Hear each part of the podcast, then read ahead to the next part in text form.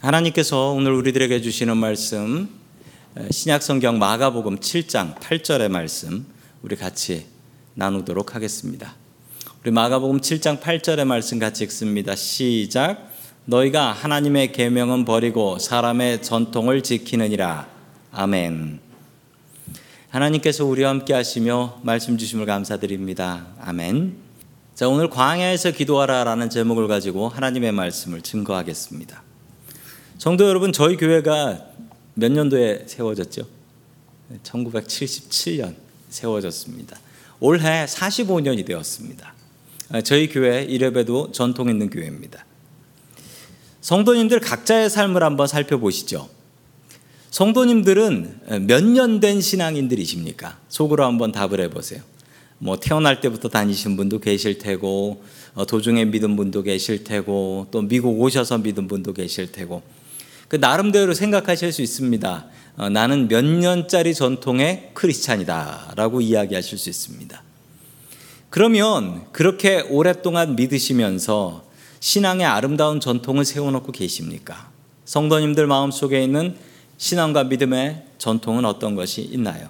오늘 하나님의 말씀을 통해서 우리들의 믿음의 전통을 다시 한번 세울 수 있기를 소망합니다. 아, 첫 번째 하나님께서 우리들에게 주시는 말씀은 광야에서 기도하라 라는 말씀입니다. 광야에서 기도하라. 자, 우리 마가복음은 복음서 중에 가장 짧습니다. 16장 있고요. 그리고 마가복음은 내용이 아주 꽉꽉 들어차 있고 빨리빨리 진행이 되는데요. 이 마가복음, 우리가 보고 있는 마가복음 지금까지의 기록을 보면 예수님의 기적들이 기록이 되고 있는데 기적이 어떻게? 기적이 작은 것부터 큰 것으로 점점 점점 커지고 가장 최근에 일어난 기적은 예수님의 오병이어의 기적이었습니다. 세상에 병을 고치는 건 이해할 수 있는데 없는 음식이 생겨나는 기적은 이건 기가 막힌 일이죠.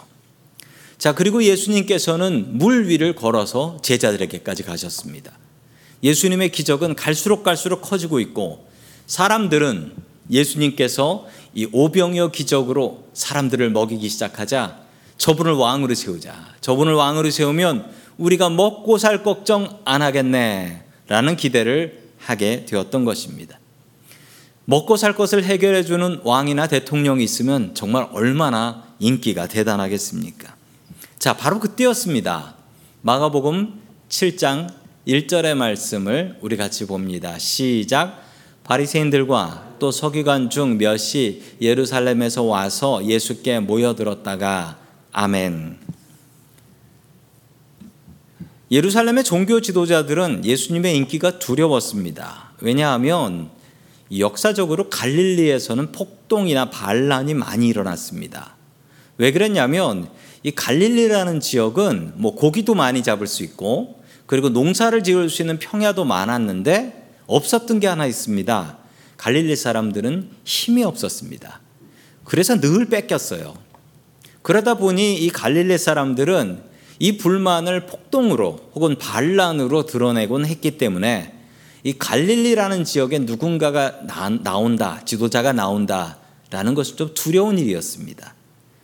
자, 반란이 시작되기 전에 진압하는 게 참 중요했고, 그래서 예수님의 이단성, 예수님이 뭐 잘못됐다라는 걸 찾아내기 위해서 이것을 조사하기 위한 예루살렘의 조사단이 예, 갈릴리로 오게 되었습니다. 바로 그 조사단은 누구였다?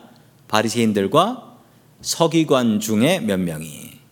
자, 바리새인들과 서기관들이 예루살렘으로부터 갈릴리까지 이단성을 조사하러 예수님을 잡으러 왔다라는 것입니다. 여기서 우리가 좀 알아야 될 일이 있는데요. 지난번에도 말씀드렸지만 우리 신약 성경을 이해하려면 신약과 구약 사이에 벌어진 일들을 좀 알아야 합니다. 왜냐하면 성경에 신약하고 구약 사이에 500년 정도가 벙 떠버리는데 그게 붕 떠버리는 바람에 우리가 신약 성경의 말씀을 제대로 이해할 수 없는 말씀들이 많이 있다라는 것입니다. 자, 저 바리새인, 서기관, 뭐 사두개인 이런 말들이 그런데요. 자, 신약 성경에는 세 그룹이 있었습니다. 아, 물론 미국에는 두 그룹이 있죠. 무슨 그룹이죠? 공화당과 민주당의 그룹이 있죠.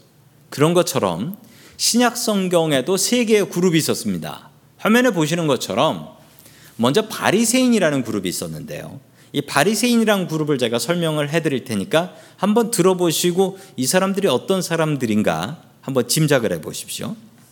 바리새인들은 평신도였습니다. 그리고 바리새인들은 율법을 아주 중요하게 생각했던 사람들이었죠. 이들은 율법을 바르게 잘 지키기 위해 율법이 디테일하지 않거든요. 성경 말씀이. 그래서 613개의 아주 디테일한 법을 만들었는데 그 법을 장로의 유전이다. 엘더스 트레디션이다. 라고 성경은 이야기를 하고 있습니다. 이들은 철저하게 장로들의 유전을 잘 따르던 사람들이었고 신앙적으로는 아주 보수적인 사람들이었습니다. 율법대로 살려고 노력하고 발버둥 치고 또 주의 율법을 안 지키는 사람들이 있으면 쫓아가서 율법을 지키라고 지적을 했던 사람들이죠. 자, 두 번째 그룹은 사두개인이라는 그룹입니다. 이 그룹들은 다 신구약의 중간 시대에 생겨난 사람들입니다. 그래서 구약 성경에는 저런 사람들 얘기 나오지도 않는 거예요. 갑자기 튀어나오는 게 아니라 500년이 성경에서 비어 있기 때문입니다. 자, 사두개인이라는 사람들을 설명해 드립니다. 이 사람들은 구약 성경을 다 믿지 않았습니다. 구약 성경 중에 다섯 권의 책, 창세기, 출애굽기, 레위기, 민수기, 신명기 요 앞에 다섯 개만 믿었습니다. 이것을 모세 오경이라고 하지요. 이 사람들은 아주 진보적이고 리버럴한 사람들이었고 과학적인 사람들이고 합리적인 사람들이어서 이 사람들은 머리로 이해가 되는 것만 믿었습니다. 자, 그래서 이 사람들이 안 믿었던 게 있는데 성경에 나오는 기적들은 믿지 않았습니다. 기적들은 믿지 않았어요. 왜냐하면 기적은 다시 일어나는 이 반복성, 듀플리케이트를 할 수가 없기 때문입니다. 자, 그래서 이 사람들은 아주 합리적이고 이성적인 사람들이었다. 그리고 이 사람들은 권력하고 돈을 좋아했습니다. 로마에 잘 협조했고 권력을 좋아해서 그 당시에 대부분의 대제사장은 저 사두개파 사람들이 대제사장이었 다. 라는 것을 알 수 있습니다. 자, 대충 이 사두개파 사람들이 어떤 사람들인지 대충 짐작이 되십니까? 자, 마지막 그룹은 에세네파라는 사람인데 그 앞에 두 개는 성경에서 저 에세네는 도대체 뭐냐? 에세네파가 성경에 나옵니다. 근데 저 말은 안 나와요. 왜 안 나오냐면 성경이 기록될 당시에 저 사람들은 있었는데 저 사람들의 이름이 아직 정해지지 않았어요. 그래서 이름은 안 나오는데 저 에세네파 사람이 누구냐면 세례요한입니다. 세례요한. 뒤에 역사를 보면 저 에세네파가 했던 일과 그의 지도자가 세례요한이라는 게 나옵니다. 자, 이 사람들은 도시를 떠나서 광야로 들어갔습니다. 그리고 광야에서 몸을 닦으며 세례를 주고 그리고 하나님의 말씀과 기도에만 집중했던 사람들이었습니다. 그리고 이 사람들은 성경을 핸드라이팅으로 썼습니다. 우리가 했던 것처럼. 우리가 했던 것처럼. 자, 그래서 그 성경이 지금까지 남아 있는 성경들이 있습니다. 자, 예수님과 제자들도 이 에세네파 사람에게 세례를 받았습니다. 그리고 이것은 성경에 기록되어 있고요. 이 사람들은 세상과 단절하고 살아가는 사람들이었고 백성들은 이 에세네파 사람들을 무척이나 존경했습니다. 왜냐하면 이 에세네파 사람들은 세상의 돈과 권력을 따라가지 않고 오직 말씀과 기도에만 전념했던 사람들이었기 때문에 그래서 세례 요한이 인기가 좋았던 것이고 그래서 세례 요한을 헤로드 왕도 함부로 할 수 없었다라고 성경엔 기록하지요. 에세네파 사람들은 무척 큰 영향을 백성들에게 주고 있었고 이 에세네파는 무엇으로 이어지냐면 예, 수도원과 기도원의 영성으로 이어지게 됩니다. 예수님을 싫어했던 사람들은 바리새인들과 사두개인들이었는데 이 두 그룹은 서로 원수였습니다. 서로 권력을 빼앗아가며 원수같이 싸우던 사람들이었는데 이 둘이 마음을 합해서 예수님을 죽이기로 했다라는 놀라운 기록이 성경에 나오고 있습니다. 성, 성도 여러분, 우리들의 믿음을 다시 한번 살펴보시기를 소망합니다. 잘 살펴보시면 우리의 마음 속에 저 바리새인하고 사두개인이 하나 둘씩 들어 있습니다. 저 SN에도 하나 정도 들어 있고요. 바리세파 같은 믿음은 어떤 믿음인가요? 말씀을 귀하게 여기긴 하지만 내가 지키는 말씀 때문에 다른 사람들을 손가락질하는 것입니다. 다른 사람들을 나는 말씀대로 사는데 저 사람은 왜 저렇게 믿을까? 왜 저렇게 살까? 다른 사람들을 손가락질하고 정죄하는 것입니다. 성도 여러분, 우리가 말씀대로 사는 것이 우리의 의가 되어서는 안 된다라는 것입니다. 사두개인 같은 믿음도 있습니다. 세상에서 성공하려고 교회를 다녀요. 하나님은 나에게 복만 주시는 분이 아닙니다. 천국과 부활은 믿지 않고 오직 이 땅에서 성공하는 것만 믿고 살아가는 사람들입니다. 성경을 믿기보다는 머리를 믿고 과학을 믿는 사람들이지요. 혹시 이런 믿음이 내 마음속에 있습니까? 성도 여러분, 우리들의 마음속에는 이렇게 바리새인과 사두개인 그 마음들이 있습니다. 우리의 믿음은 오히려 저 에세네 같은 사람들이 되어야 합니다.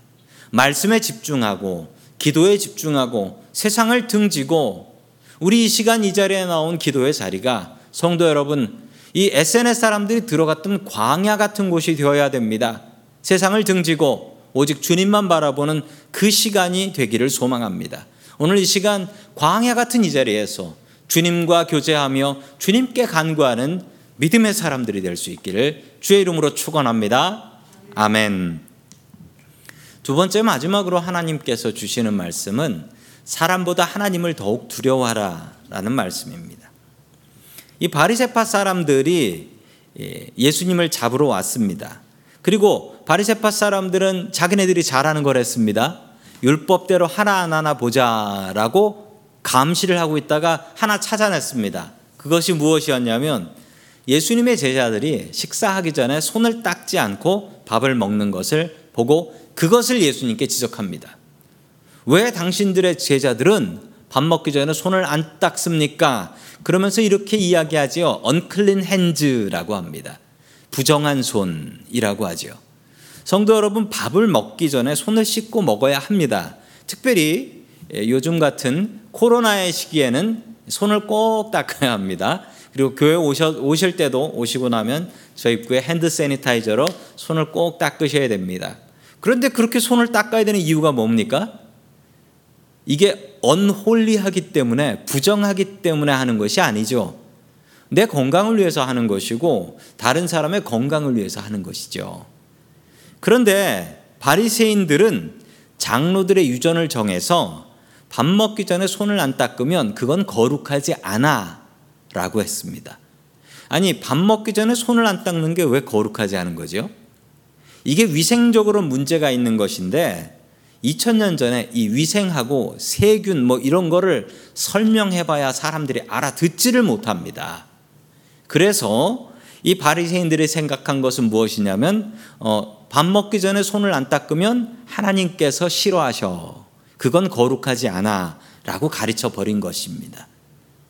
분명히 유익한 이야기이긴 하지만 하나님의 말씀은 아닙니다. 이건 거룩하고는 상관없는 이야기지요. 그런데 이 바리새인들은 장로들의 유전에 나와 있으니 이건 하나님께서 싫어하시고 거룩하지 않은 것이다. 이렇게 왜곡을 했던 것입니다. 자, 계속해서 8절의 말씀 같이 봅니다. 시작. 너희가 하나님의 계명은 버리고 사람의 전통을 지키느니라. 아멘. 바리새인들의 잘못은 사람의 전통을 하나님의 계명보다 더욱더 중요하게 생각한 것입니다. 왜냐하면요. 하나님의 계명을 안 지키면 뭐라고 하는 사람이 별로 없었기 때문입니다. 왜냐하면 하나님께서는 오래 참으시기 때문이죠. 우리가 죄를 지을 때마다 하늘에서 날벼락이 떨어진다면 우리 중에 살아있을 사람이 누가 있겠습니까? 하나님은 오래 참으십니다. 그 덕분에 우리가 살아갈 수 있지요. 그런데 사람의 전통은 얘기가 다릅니다. 이건 안 지키고 걸리면 벌 받습니다. 바로 벌 받습니다. 자, 그래서 바리새인들은 사람들의 전통을 하나님의 계명보다 더 중요하게 생각했고 아니 심지어 하나님이신 예수님께서 이 땅에 오셨는데 아니 왜 당신은 장로들의 유전을 지키지 않는 거요? 라고 이야기를 할 수 있냐고요. 감히 하나님께 사람의 법을 들이밀 수 있습니까?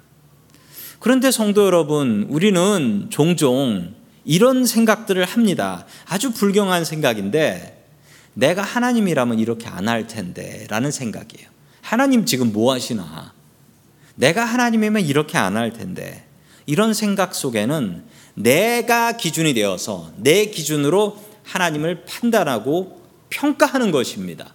왜 하나님께서는 내 기도를 응답해 주시지 않으시지?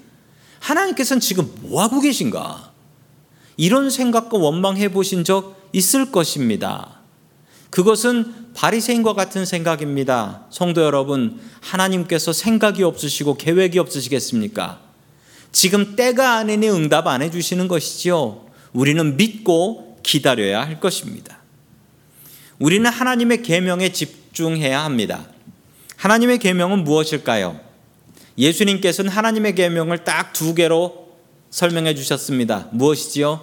하나님을 사랑하고 이웃을 사랑하라. 이 두 가지로 정리를 하셨습니다. 밥 먹기 전에 손 닦는 건 하나님 사랑하는 것도 아니고 이웃을 사랑하는 것도 아니고 나를 사랑하는 것입니다. 하나님 사랑하고 이웃 사랑하는 것이 중요하지 내 건강을 위해서 손 닦는 게 뭐 그렇게 중요하겠습니까? 내가 이렇게 하면 사람들이 어떻게 할까? 우리는 사람들의 눈을 먼저 생각합니다. 다른 사람들의 눈을 생각해요. 교회를 나오면서 우리의 마음을 가다듬고 오늘 하나님께서 나의 마음을 보시고 뭐라 하실까 이 생각을 하기보다는 세수하고 준비하면서 내가 이 옷을 입고 가면 사람들은 어떻게 생각할까 이걸 먼저 생각하는 것이 우리들의 죄된 모습입니다. 사람들은 나를 보고 있고 사람들이 나의 잘못을 아는 것이 하나님께서 나의 죄를 아는 것보다 더욱더 두렵지는 않으십니까? 이것은 바리새인과 같은 태도입니다. 성도 여러분, 우리 하나님을 우리의 두려움의 최우선 순위로 세우십시오. 하나님은 우리의 영혼까지도 지옥에 던져버릴 수 있는 두려우신 하나님이십니다. 우리가 사람을 두려워하는 것보다 하나님을 두려워하며 살아갈 수 있기를 주의 이름으로 간절히 축원합니다. 아멘. 우리 같이 기도하겠습니다. 우리를 사랑하시는 고마우신 하나님 아버지, 세상을 등지고 오늘도 주님 앞에 나온 주의 백성들을 굽어 살펴 주시옵소서. 오늘 모인 우리들의 기도의 자리가 광야가 되게 하시고 세상을 등지고 오직 주님만 의지하는 기도의 자리가 되게 하여 주옵소서. 주님 우리들의 마음속에 바리새인과 사두개인 같은 마음들이 들어 있습니다. 나의 눈으로 다른 이들을 판단하는 마음을 갖고 우리는 살아갑니다. 용서하여 주옵소서. 세상에서 성공하기 위해 주님을 의지하는 어리석음을 믿음을 용서하여 주옵소서. 주님, 우리들은 하나님의 눈보다 사람들의 눈을 더욱 신경 쓰고 두려워합니다. 주님 용서하여 주옵시고 육신만 죽일 수 있는 인간들을 두려워하지 말게 하시고 우리의 육신과 영혼도 죽일 수 있는 하나님을 더욱 두려워하게 도와 주옵소서. 우리의 주인이 되시는 예수 그리스도의 이름으로 기도합니다. 아멘.